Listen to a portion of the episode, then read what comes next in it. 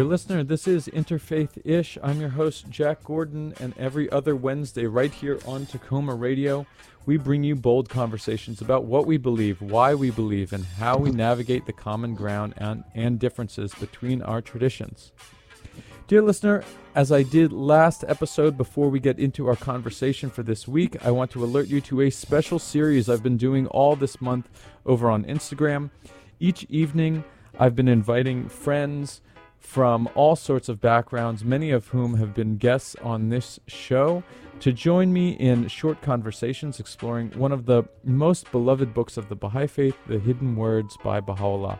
The Hidden Words are made up of brief, poetic passages written in a gorgeous Sufi style that talk about love and justice and our relationship with the divine and with each other and ultimately with ourselves and I've been having such a great time with this series and hanging out with all my friends.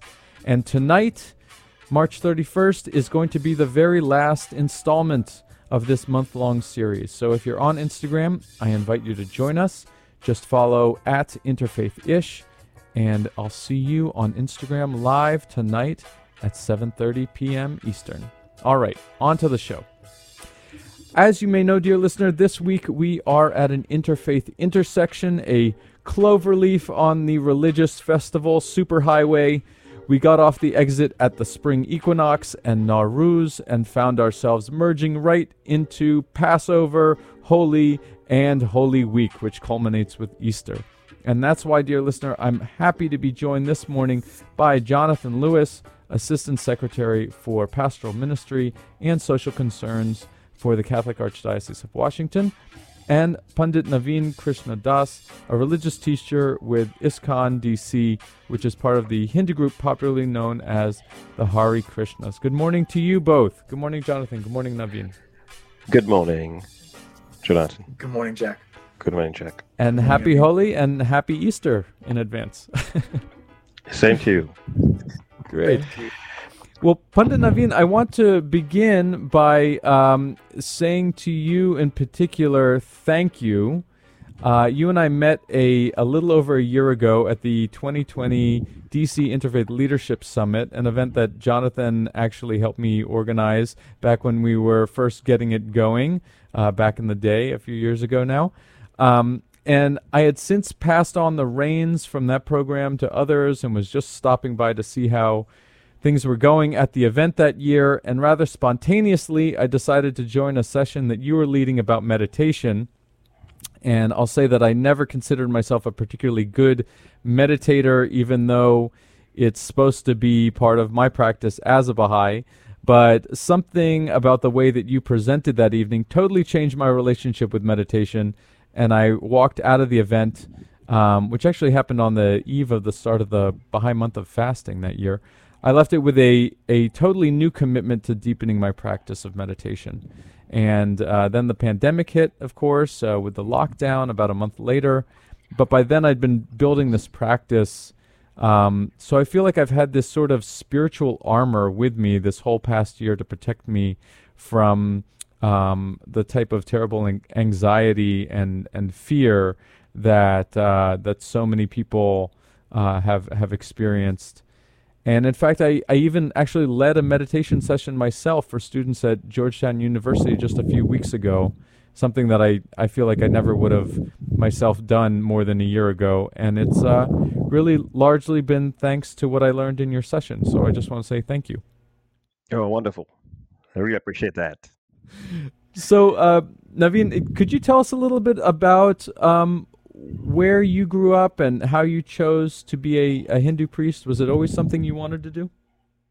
Oh, uh, by default, uh, by default, yes. But uh, since uh, I was born in a traditional Hindu family and uh-huh. Hindu parents want their children to be either doctors, engineers, or computer scientists. Uh, so definitely not. Uh, uh, would, uh, when we are born, if a son is born, his responsibility is to become his, to go to trot the world and to give something new in the world in the science world uh-huh. uh, like that so definitely my dad was not happy at all if if the path that i chose uh, always the pressure there, one way or the other. yeah, it's it's uh, to be a son in a Indian family is is carrying a lot of pressure. It's a lot of responsibility, especially if the eldest in the family. You have to you're supposed to take care of the you know those other siblings who are younger than you. So you have to be like a role model. You have to be an example. So that's a lot of pressure on you. So but, how did how uh, did you uh, choose choose this path then? What what made it so that you wanted to pursue that that type of confirmation? Yeah, so I remember very well uh, when we had uh, uh, some events at home, just like a birthday ceremony or different types of events. We have some priests that are being invited to perform certain religious uh, rituals, and I used to ask questions. So uh, once uh, one priest got so upset at me of me asking question, then the priest told me that one day you have to you have you why why don't you yourself go and practice this spiritual practices and learn and find the answers yourself. So that uh, that really hit me back in my heart. That then I, I was very resolute that one day I'll really study the scripture and become a priest and uh, teach that to other people. Mm. So that was very very young. That I was like maybe like six years old, like that. Oh wow! Okay. Yeah.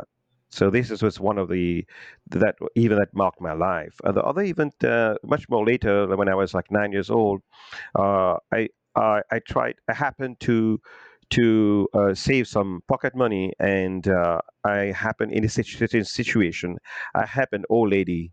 I, I, I had uh, lunch. I bought a, bought her lunch, mm-hmm. and after doing that, I felt so much an immense pleasure in my heart. Then from that day, I realized that you feel more happy when you give than when you receive something mm. from others. Mm. So these these are two really two uh, uh, instances that really marked my life and shaped my you know my career uh, in the future. You were but, you were wise beyond your years at a young age. I think. well, John, Jonathan, I want to also ask you. You've worked in the in the Catholic Archdiocese for as long as I've known you, and before that, you were at Catholic University in in my neighborhood of Brookland. Um, were you the type of kid that was always eager to be at church and excited to be involved, helping at uh, mass and so forth? Yeah, you know, I, I, grew up on a small farm in, in northeast Kansas, and um, there's a phrase that, that Thomas Aquinas, the philosopher, says, which is that grace builds on nature. And, you know, I think we were just kind of good mm. kids in a good family, um, and, you know, surrounded by some of those Midwestern values of, of hard work and responsibility. And, um, certainly that that regular practice of, of faith. You know, we never missed mass on Sundays. Um, we weren't necessarily doing a lot of daily prayer at home that was extraordinary, but I think those sort of rhythms of life really um, were set in. And I was surrounded by you know a wonderful community of people that that really supported me. I had a, a number of, of mentors, spiritual mentors, my older siblings, um, people at church, uh, my my parents and role models that um, just sort of was a constant invitation to to become more involved and and was blessed with opportunities to use my own gifts to volunteer. Um, kind of like Naveen was saying that you know there's there's a, a desire to give and to be generous and and that that's often rewarded. And so um, yeah, you know I, I did always have that desire to do to do some good. And I didn't necessarily know what shape that was going to take, um, but certainly I've been graced with the opportunity to to work in the church and to, to help people and, and on their spiritual journeys. Well, I love that. I, I didn't mention um, at the beginning, Naveen, you grew up in, in Mauritius, right? Yeah. Correct. So so pretty much as far away from Kansas as you can possibly get, um, but and yet uh, an alignment in terms of these these um, two young boys, you know, moving through the world and and uh, having those confirmations early on that uh, you know life service is worth pursuing. So that's beautiful. That's really beautiful. So uh, Naveen, I, I, wanted to come back to the value of meditation and some of the lessons um, that you shared when we first met. Would you tell us a little bit about how you've grown to see meditation as an important tool for both our spiritual and psychological well-being, particularly during this uncertain time that we're experiencing? Yeah. So uh, first of all, uh, uh, I would like to add that uh, the sacred scriptures uh, are this is where we draw our inspiration, and uh, all the techniques that I've been practicing is from the sacred uh, scriptures like the Bhagavad Gita, the Shrimad Bhagavatam, and the Vedic literatures. And uh, the in meditation is a very natural component of a human being. We always try to meditate. If you go to the sea, and you see the sunrise or the sunset, really enjoy that moment. And the most important aspect of meditation is to live in the moment. People usually are either have, are preoccupied by thoughts about the future or about the past. So meditation technique is base, basically trying to bring your attention and your consciousness to the present moment and to live your life fully in that moment and really and really feel that because we the whole nature is giving you know god is a giver. God spirituality we have to know how to receive that mercy uh, that beauty of nature and of god's creation. So i'll just sum it like that. For me meditation is a very natural component of my very self. Are are there um, particular uh, uh, techniques that that you've found in your own education as you've deepened in, in your meditation that that you find to be uh, particularly fruitful in that practice? Yeah. So especially in this uh, uh, time of pandemic where people are confined to their houses or they have restrictions on their actions and uh, that builds some certain level of stress right in people's lives. So they are like either they are glued on the TV or on the phone and all those different aspects. But uh, uh, one thing is uh, one technique of meditation is to to discover because uh, people uh, minds we have a tendency to to be inquisitive. So inquisitiveness is a natural uh, component of ourself. And if to inquire about spirituality to it's a time for us to look within us because we are so uh, uh, uh, so surrounded by things that take so much from us in terms of energy in terms of you know time. So at least during the time of confinement, if we, if I encourage people through the uh, social media, we have sessions like meditative sessions, yoga sessions that have been running uh, throughout this uh, COVID pandemic uh, time, and we had been uh, really, uh, especially the morning time, you know in the morning it's very the mood people in the mood of goodness usually when we wake up yes. right we don't feel like waking up so so the energy that uh, meditation techniques and yoga techniques can bring in you that's really uh, really, really lots of positive energy that because in a pandemic situation people are scared uh, people, uh, you know, lots of stress is there, and they don't know. They're very uncertain about the results in the future. So once one thing is to teach to, uh, meditative techniques is to teach us self control. Self control, self control by self. What I mean at to the level of mind, like in the Bhagavad Gita, it's explained in, in Bhagavad Gita chapter six, verse six, that the mind can be our worst enemy, but our mind can be our best friend as well. so that's the whole idea of uh, meditation. And it's interesting to to hear you say that uh, rather than um, eschew uh, social media, you've embraced it as as a tool actually to pursue these um, uh, uh, practices. So that's interesting to to hear about. Uh, Jonathan, uh, for you, I, am curious to hear uh, your own reflections on these ideas that Naveen was talking about um, you know, the isolation and so forth, because obviously uh, the Catholic community it's a very social community. Um, you've got you've got a, a, very robust set of programs that uh, that you're intimately involved with um, there at the archdiocese. So how how have you been feeling, um, particularly going through Lent uh, this year as we're as we're one year into the pandemic? Did you set any goals for yourself to focus on in terms of your own spiritual growth? Yeah, and thank you, Naveen. Those are wonderful reflections that I was taking some notes on.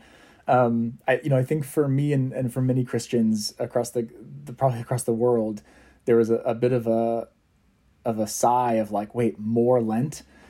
So many people had expressed that they feel as though since since the pandemic began around Lent last year, um, that we've sort of been living in a year long season of Lent. Um, mm. Right? Maybe there's yeah, you know lots of layers of, of personal desolation or sadness but you know i think i think it has caused uh, the need to really sort of step into it in a new way to really choose it as opposed to just having it fall upon you. And then that's that's a different spiritual work. Um, I, I know personally you know I, i've always tried to sort of give something up that sort of aesthetic practice to practice um, that you know self control, like Naveen said, or self mastery. Um, by giving giving something up like sweets or limiting alcohol and things like that, just to just to sort of remind you in daily life that you can give things up. The practice of introducing fasting on a regular basis as well is certainly um, rich in our in our Christian tradition um, as well as others. Um, but also to take something on that we're not just letting go of things, but sort of filling those spaces that we might have formerly with with sort of doom scrolling, filling them with good things um, that sort of remind us of who we are. And so that's where I think meditation comes in, that commitment to daily prayer, um, and, and trying to find new rhythms of life, you know, that as people are doing more work from home or balancing so many different responsibilities during COVID, sometimes the routines that worked a year ago just can't work anymore. And so I know for me, I've tried to sort of choose the the lunchtime or middle of the day to be a, a time of prayer for me because when I get up in the morning, it's it's help with the baby mode uh, and that those early morning coffee, you know, prayer and meditation time just is right. is you know with one cup of coffee and a kid in the other hand, right? And so it can't be that same thing. Um, but I do think it's it's an opportunity to to enter in a new way. Well, John, Jonathan, um, I'm curious also how such a big institution like the Archdiocese organizes church life uh, during this time of the pandemic, especially at, at Easter, as we, as you know, um, folks would be getting together for large celebrations and um, time at the church. How how how has the uh, the Archdiocese been been guiding your church communities? Yeah, uh, you know, I, I, think in our Catholic tradition, we have a great sort of organizing structure to us. And so at the heart of, of the Archdiocese, what, what is sort of this big organization, at the heart of that are all of our individual parishes and school communities. And so we have 139 parishes and 91 schools in DC and the surrounding areas of Maryland. Um, and that's really where this type of ministry and outreach happens. You know, that's where people gather on Good Friday to, to commemorate the death of Jesus. That's where people will gather on Sunday to celebrate Easter. Um, and so that's felt very different in different jurisdictions in Maryland. You know, in Southern Maryland, the, the case rates haven't been as high. And so people, I think, have felt more comfortable coming back earlier. Um, in other parts of uh, Montgomery County and Prince George's County, um, there have been some people who have been a bit more tentative, especially depending on the different cultural families that people belong to.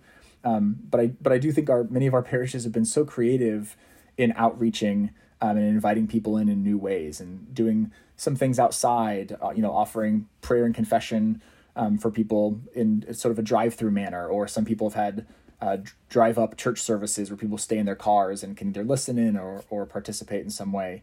Um, so I think there's been some creativity that's that's invited us there, and I also think you know at, at the heart of our um, Christian faith too is and, and many religious traditions is the value of the family.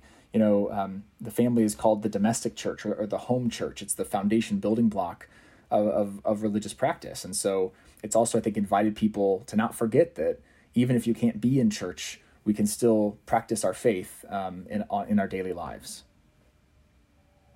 Wonderful. Well, I'm glad that there's there's been um, a, a an adaptation to it. Like you said, the creative uh, opportunities to to think differently about still getting a, a, a, quality spiritual experience that, that invites community, even if uh, it's not the same as uh, a massive mass with everybody. Yeah, and I, and I should add that you know I think a lot of people are there is a sadness of not having that. Right? There's there's a, a beauty in gathering shoulder to shoulder with people and um, I think people are are hungry for that as we can continue to to grow into that in the coming year.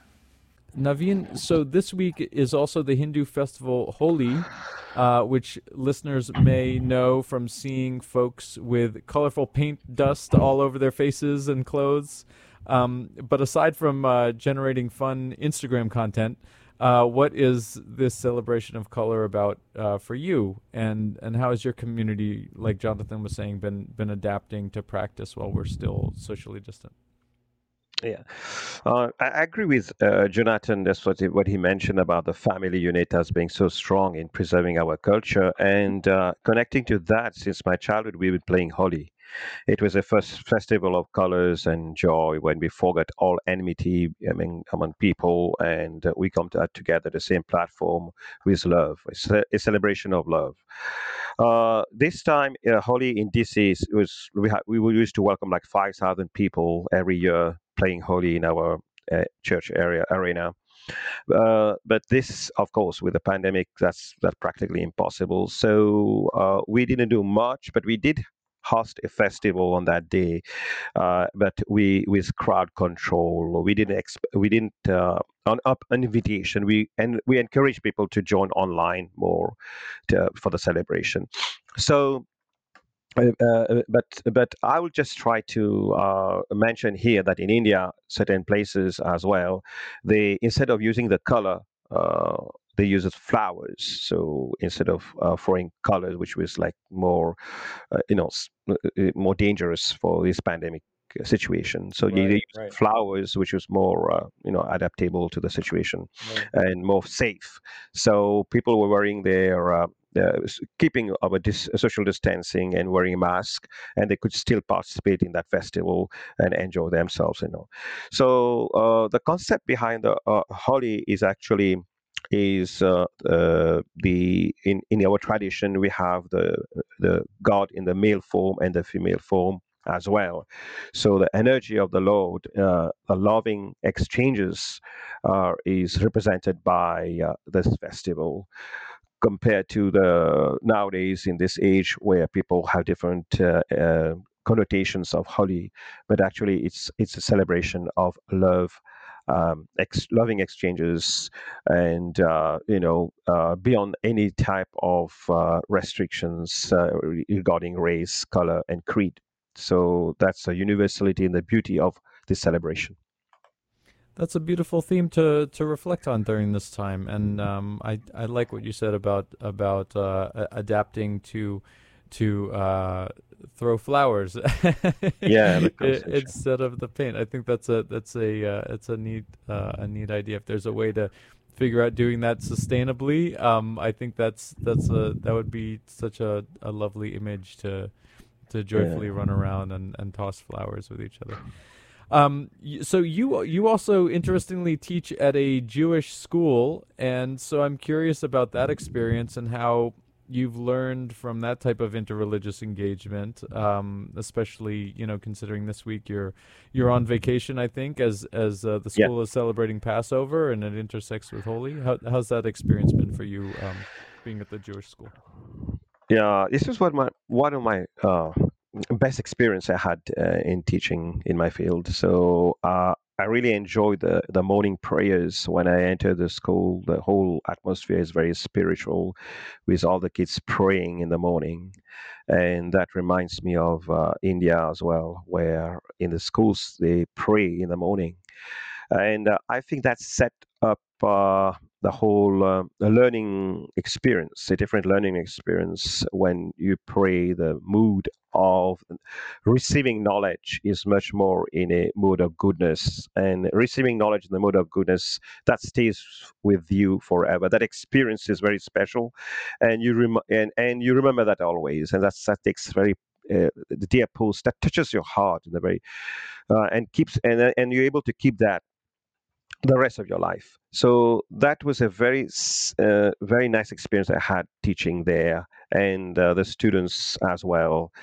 Uh, you know, the respect is if you don't the respect that they have for the teachers and uh, uh, teachers also they are in a more better situation of of, of giving their best to their students and uh, and making the best out of this uh, teaching experience. So uh, as far as Passover is concerned, it, it's it's it's interesting how many festivals are right in the Christian tradition, in the Jewish tradition, all over the world. They have even in the, uh, the Ramadan Ramadan starting, the fasting, the Ramadan festival is starting. Right. It it really coexists as a really wonderful coexistence of of a symbiotic, uh, I would say, symbiotic uh, relation between different souls. Because every souls, if you consider all these souls in this world, uh, they are like uh, it, gliding. Actually, we have a journey, right? We are spiritual. Everybody has a spiritual journey, and we can really learn from each other, and take and be inspired from each other. I think uh, that's that's a way if everybody try to look in this way, lots of uh, of uh, things like uh, bad stuff like war, you know, uh, racial racialism, and all this type of thing can be removed from the surface of the earth if we really try to inspire each other in a spiritual path. That's right. And and uh, to clarify, you're you're not a religious teacher at, at the at the Jewish school. What what, what is your area?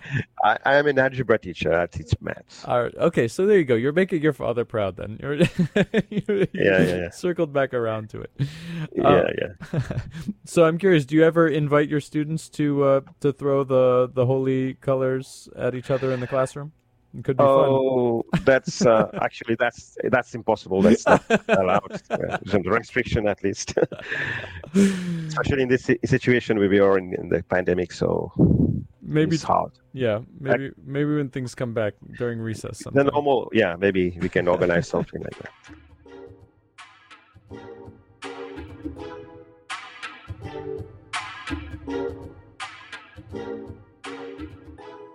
In the first part of our program, we heard about our guests' uh, projects and work and, and, and life perspectives and, and traditions. This uh, the second part of the show, um, we as we do every episode, uh, we take the time to uh, turn the mics over to my guests for them to ask some questions of their own. And so I'm very happy to uh, turn the mics over to Jonathan and Naveen uh, to see if you all have any questions that you'd like to follow up uh, with each other about. Uh, yes, Jonathan, uh, it was a pleasure meeting you, and um, I would I really want to know about uh, the your experience uh, for the Passover period in relation to the different people around in the congregation. How, how does it go, and especially in this period of pandemic? So yeah, so the structure of, of Holy Week in the Christian tradition, um, of course, the the Jewish celebration of Passover aligns with the Christian celebration of Holy Week because Holy Week commemorates that Last Supper of Jesus before he was handed over to death and then rose from the dead three days later on, on what we celebrate as Easter Sunday. And so, you know, Holy Week is is is called holy because it's the holiest for Christians, the holiest days of the year, sort of really saturated um, with expectation um, and with spiritual meaning. And uh, it really begins the celebration uh, the Sunday before Easter. So let this past Sunday, which we call Palm Sunday, which in uh, the Christian scriptures celebrate when Jesus came into Jerusalem, um, that most important city for the Jewish people, uh, to for you know his disciples' understanding to celebrate Passover uh, there. Um, and then for us, we you know we mark um, we sort of walk alongside Jesus in, in those steps of Holy Week. And so um, today uh, on on Wednesday, in, in, some traditions, it's called Spy Wednesday, kind of uh, kind of like the Spy Museum downtown DC, um, oh. because uh, Judas Judas Iscariot, you know, um, was this was spying on Jesus and handed him over to death on on that Wednesday before, and then tomorrow we'll celebrate Holy Thursday, which celebrates the Last Supper, when Jesus gathered to celebrate Passover and give a new covenant or a new tradition. Um, then on Friday we have uh, very simple services. It's um, actually the only day of the of the year that Catholics don't celebrate Mass, where we consecrate bread and wine um, because we commemorate the Passion and the death of Jesus. And then there's sort of a great silence on Saturday, Holy Saturday, before um, that evening, the Easter Vigil, and then the day of Easter Sunday um, we'll have large celebrations and mass um, with really beautiful rituals of you know lit, lit, candles that everyone holds through the whole church, the lights being thrown on, um, loud singing and bells, sort of to celebrate and mark that we're entering into a new birth, uh, uh, a new resurrection of Jesus. And then we oh, celebrate that Easter season of joy for 50 days. Uh, that's very beautiful. Uh, it's for me. Um, uh, I may remember like uh, uh, from my childhood. I remember my friends they were fasting uh, for that period. So it means like uh, fasting is a very essential component of your practices during this period, right?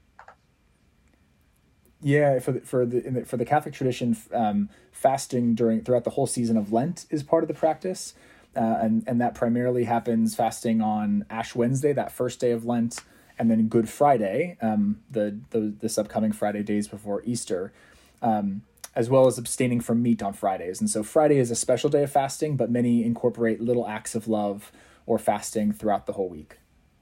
So the the fasting, when you say abstaining from meat, it means that. Uh they, you get to choose what to abstain from, or they have the a, list of uh, items that you have to uh, be abstaining from the whole week, or like that, or for the whole month. So, yeah, the, um, the only the only sort of requirement is to abstain from meat on Fridays during Lent, um, and so otherwise, I, many many Catholics and Christians sort of abstain from something else or or something else throughout the whole season of Lent. So um, for many people, it, sometimes it's as simple as chocolate, um, but takes on different meaning for each person. So that's the liberty we are given to that we ha- we can choose from which things we can abstain from. Right. Exactly. Yeah. I'll, st- I'll step in and say, you know, Jonathan, uh, I I heard recently uh, from Father Jim Martin up in in New York. I heard an interview with him where he said that his Jewish friends in college started um, saying, you know, why do you get to choose what you give up for Lent? We should be the ones that choose for you what you give up. And so they have a schedule where every year they pick the things that he gives up. So, you know, if you're game, I could just pick what you give up for for Lent every year. you know, you know, I, I don't think that's a terrible idea in terms of making sure that we don't go a little bit too easy on ourselves. I, you know, being being married, there's a little bit of that inbuilt um, accountability, and so ooh, that's um, that's that's dicey, man. If you start doing that with your wife, get choosing what each other is going to give up. yeah, maybe you uh, you know maybe you just ask recommendations of what your partner you know recommends you giving up, but you know often they have such great insights, you know things that you maybe don't don't want to do or don't have the same awareness of. So they're, they're, I think that's a good that's a good practice, and and just speaks the importance of community. Right? We can't we can't do it alone, and so we need we need those people in our lives. Jonathan, do you have questions for for Naveen also? Yeah, I do. You know, I I, I just so enjoyed the beginning, um, Naveen, of your reflection on meditation, and I guess I was saying I was I was writing down some notes on it because I you know I think that for different spiritual traditions, meditation might be oriented in different ways but sort of where how you start or how you build that awareness and practice involves sort of working out those those same spiritual muscles. Um, I, am curious how you have helped other people in your in your community really focus on meditation in such a busy world. I think people just feel overwhelmed, especially having a phone in their hands that they're constantly connected to emails or to noise and music and podcasts. What tips or recommendations you have uh, for meditation? Yeah, so I do a bridging work. I call that bridging work. It has to connect to the person. That's very important, and uh, to be a good listener.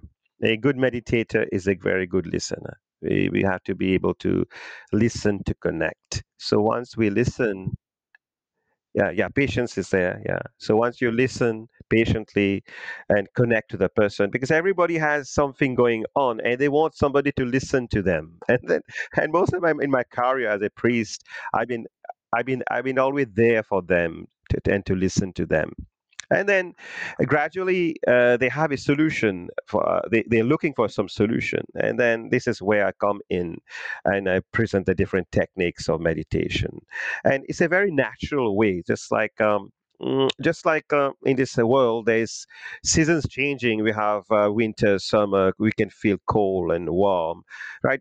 It keeps changing. So naturally, we'll have uh, happiness and distress. It comes and goes naturally. So I, I my job is uh, really I want to make that as smooth as smooth as possible for them. That it's natural, just like distress comes naturally, uh, stress comes naturally, but it can go away naturally. So that's uh, that's what I, I want them to feel. That's this meditation is very close to you. It's part of you. It's a natural process of you of your mind to get to get through cleansing. That's like if we our if our, our body is dirty we take a bath we clean our body. But how would you clean your mind? That's the point. How would you how can we clean our mind? We don't have we can't we can't go in our mind and clean with a spray or something or we can't do that. So the the meditation is a way to actually to for the breathing technique is to cleanse our mind and be our well be fresh again to go on for our with our daily activity or our lives so yeah, that's that's really beautiful. I think during COVID, I think there's been a just an increased awareness of the the integral sense of the human person. Right, we're not just bodies, we're not just spirits. We're really integrated whole persons, and so I don't know how you yeah. how you reflect upon that. You know, I, I hear a lot of that coming through in terms of your your body work and how it impacts your meditation and um, Jack, you had mentioned sort of the psychological impact, of course, that's a part of us um, yeah. too, that meditation touches on. But is that true, Naveen? And and and and I'm I'm more concerned about teach people how to breathe as well. Breathing is very important for us. Most of the people they breathe half they don't have a full breathing technique. Inhaling and exhaling is quite can be quite powerful if you meditate on of breathing techniques, and that is what what's that's one part of the yoga techniques that we teach people how to breathe. And simply by doing these simple exercises, people concentration increased, and uh, their willpower increase, and the appreciation for who they are also. That's eh, that feeling appreciation also increased. So, so there's a lot to say about breathing, but uh, uh, the, how to connect ourselves with with what we have. This body is a blessing. Uh, this is a blessing from God, right? And we have to use this vehicle. It's like a vehicle, and we have to make the best use of it. But unfortunately, in the um, industrialized world, in this um, is race is is that's happening in the world. Um, this material race, I can if we can say so. People are lost and, and they, they misuse and they abuse this gift from God, this body of ours. So that's how, in our tradition, we we try to uh, raise a conscious conscious of people to start thinking that this this body is part and part this soul actually the body the soul is connected there's a connection and we are part and parcel of god. Just like i remember from the bible i, I draw my inspiration from a lot of scriptures all around the world. And uh, one interesting part of the bible that really inspired me was when uh, jesus uh, t- talk about let this body of, of ours be a workshop of god so, similarly, in the, in the in the Bhagavad Gita, I explained that we can be an instrument in the hands of God. So that's a very important aspect of our life. We start thinking that we are part and parcel of God, and we are godly by nature. Then we won't ab- we won't abuse this body, and then we'll put this this body of ours in good use and in our journey in our spiritual path will be enhanced and and then we'll be focused in our goal and we're very determined and um, persevere in that respect um, and finally death comes death is a last uh, just like Passover, we just we just have this experience of Jesus uh, re resurrection of Jesus and passing away of Jesus in that sense. Everybody has to uh, pass away one day and and everybody has to leave this body and what state of mind we are leaving this body in what consciousness we are leaving this body what would be our feeling of that uh, at that time? Is there any finish, fin- feeling of accomplishment, or are, is there any feeling of fulfillment when I'm leaving my body? I'm saying, "Oh, now I'm done. I'm ready to go." Uh, I'm, I'm satisfied, I'm happy to go? Those are different questions that we, be, we should be asking ourselves. So that is our whole life, what we've been doing in our whole life, what practices we've been doing, what spiritual um, uh, contribution we had, uh, whether in terms of our body uh, and our soul connection or with Avi in respect to other people. All these come back at the end uh, and uh, and then that determines how we are going to pass away, how what, uh, how we're going to live our body. So it's a preparation. It's this whole life. It's a lifetime preparation to leave our body at the end in by taking the God's name and the right consciousness, and that that's the whole what the whole purpose of spirituality is. I believe that it's this the ability to to have a very wonderful uh, death experience at the end. That that is a it's a very powerful reflection, uh, Naveen. That's uh, you can see Jonathan why I got so much from um, sitting in that meditation session with with him uh, a year Absolutely. a year ago. Again, I'm taking notes. that's right. That's right. Well, you know, one thing, just reflecting on that uh, uh, uh experience a little bit more, and and leaving. Uh, uh, another five star review for for Naveen's meditation sessions. Um, I, I, you know, one of the things that I walked out of of of that experience was number one, the I think the breath that you were talking about, Naveen, the importance yeah. on focusing on the breath and the practice of of of of bringing your your physical condition in alignment with your spiritual condition so that you're mm. sitting up straight so that your your lungs can really fill all the way to capacity um, that you can breathe deeply from the diaphragm um, you know these are things that that I, I don't know I just never had had I, I, I guess I knew them on, on some level but I never had, had really taken the time to practice it.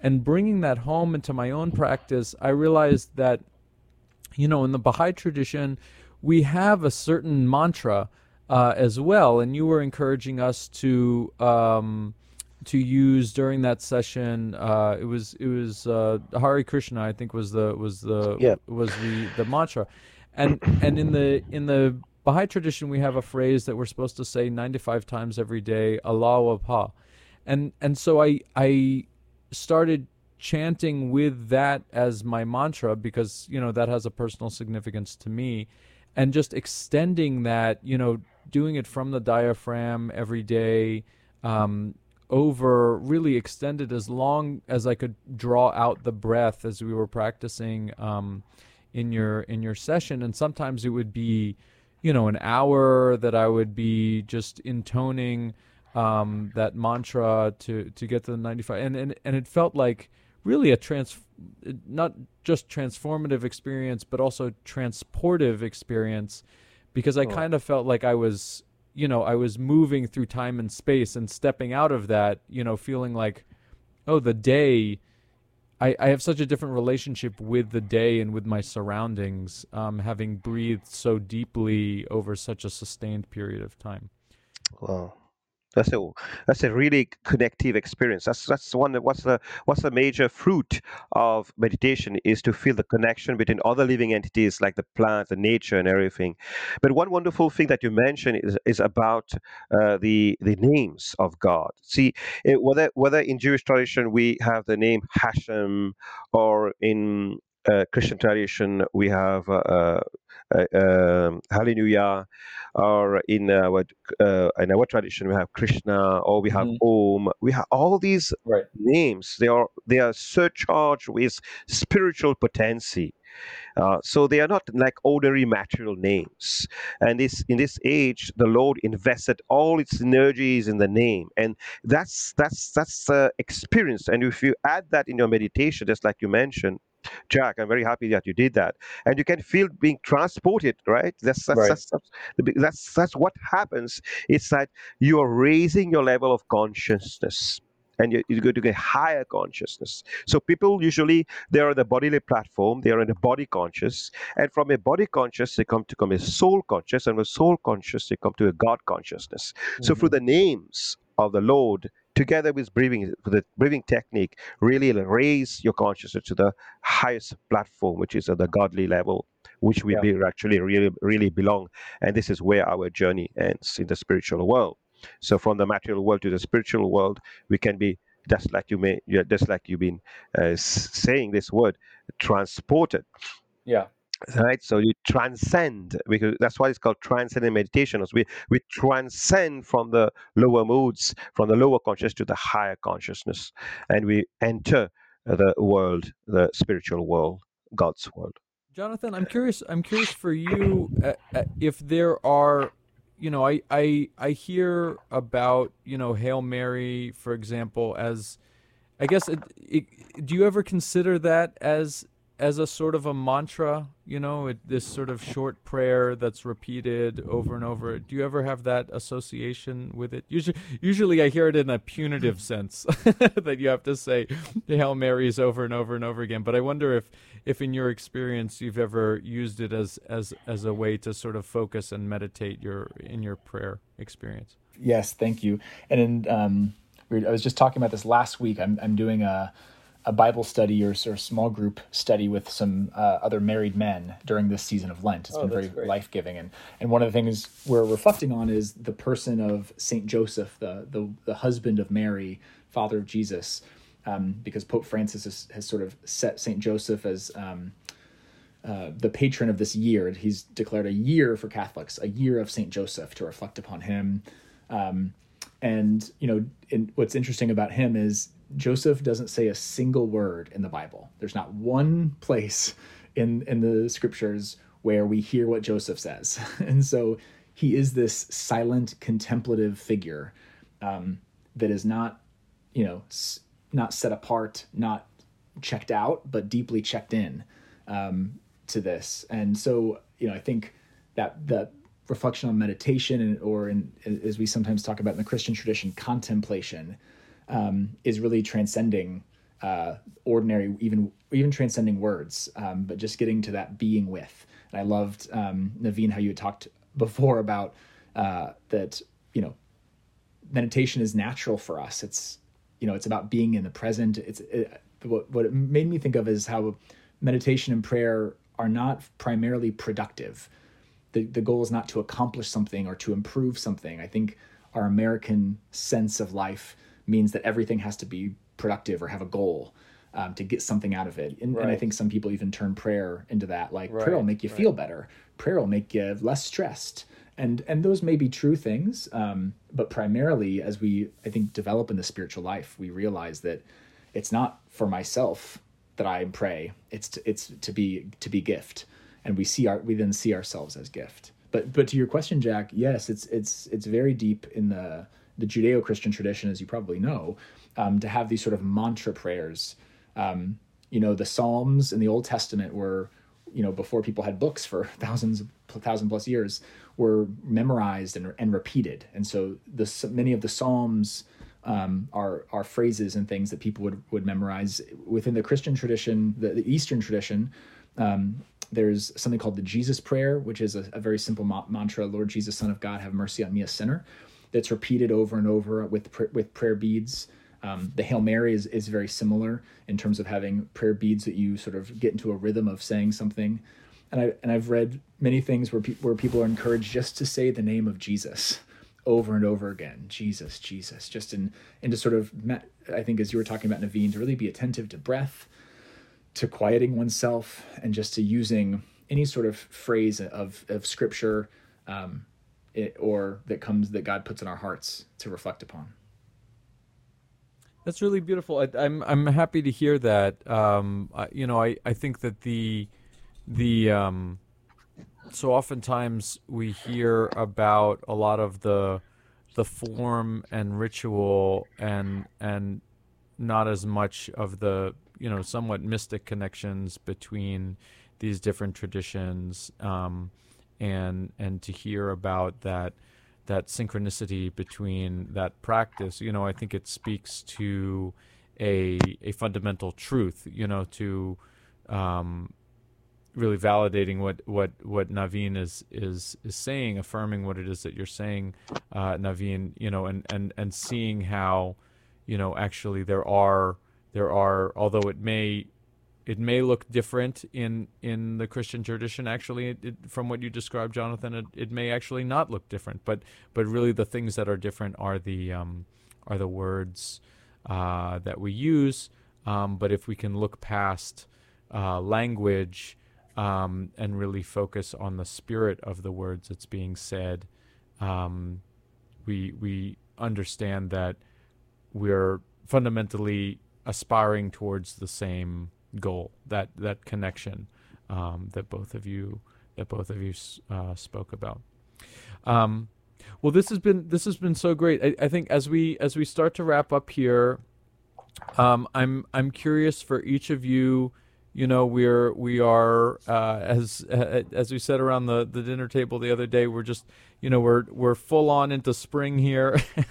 it really feels like like spring um, is is with us, and it's such a beautiful thing to to feel the warm days and and there's you know a, I think a, a good deal of of hope um, uh, for for positive change uh, as we're coming through the pandemic. At least we can be you know cautiously optimistic. Um, so I'm curious for for each of you. Um, last sort of reflections of, of, of how you would encourage folks um, during this this opportunity and moment for rebirth uh, and another chance to do better in the year ahead. Naveen. Yeah. So uh, uh, one message for all the listeners is to uh, to be always uh, feel connected with your very own self inside and uh, look for sources of inspirations, sacred scriptures, or have the power to inspire us, and adopt a a type of uh, pr- uh, practices like it can be any from any tradition.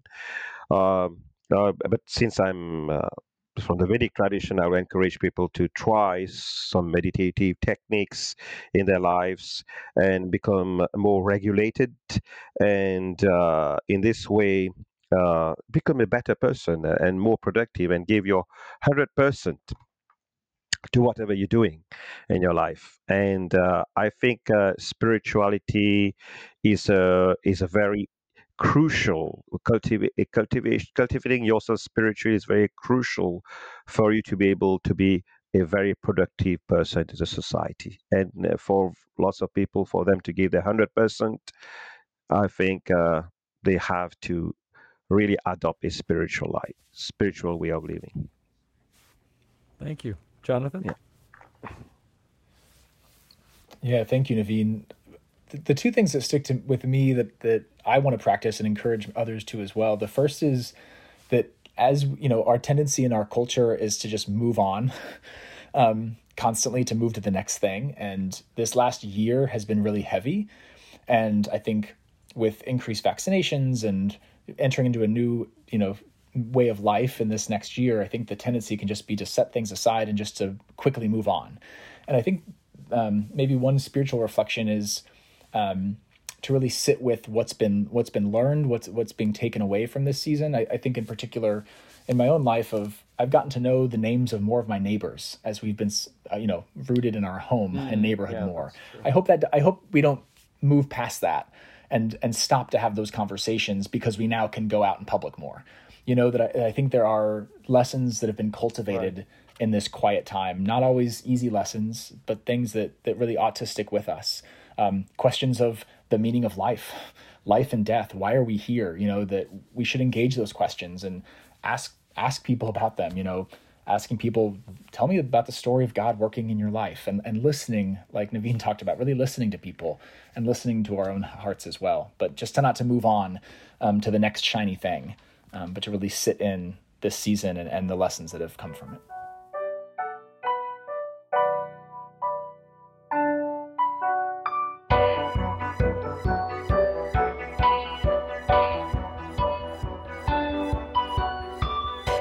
Dear listener, that's a wrap on this week's Interfaith Ish. I want to again thank my guests, Jonathan Lewis, and Pandit Naveen Krishna Das.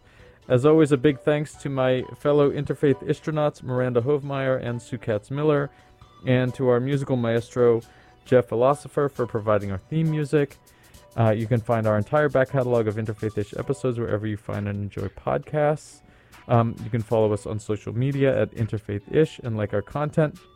And like I said at the beginning of the show, be sure to join me tonight on Instagram Live for the final installment of my monthly conversation series with friends from all sorts of backgrounds exploring the mystic text of the Baha'i Faith, the hidden words.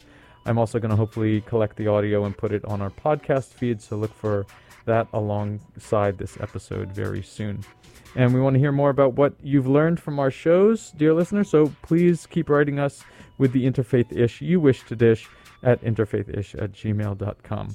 That's I N T E R F A I T H I S H at gmail.com. Interfaithish will be back in two weeks. Until then, keep it locked to WOWD 94.3 FM for great music and programs seven days a week, streaming online at takomaradio.org.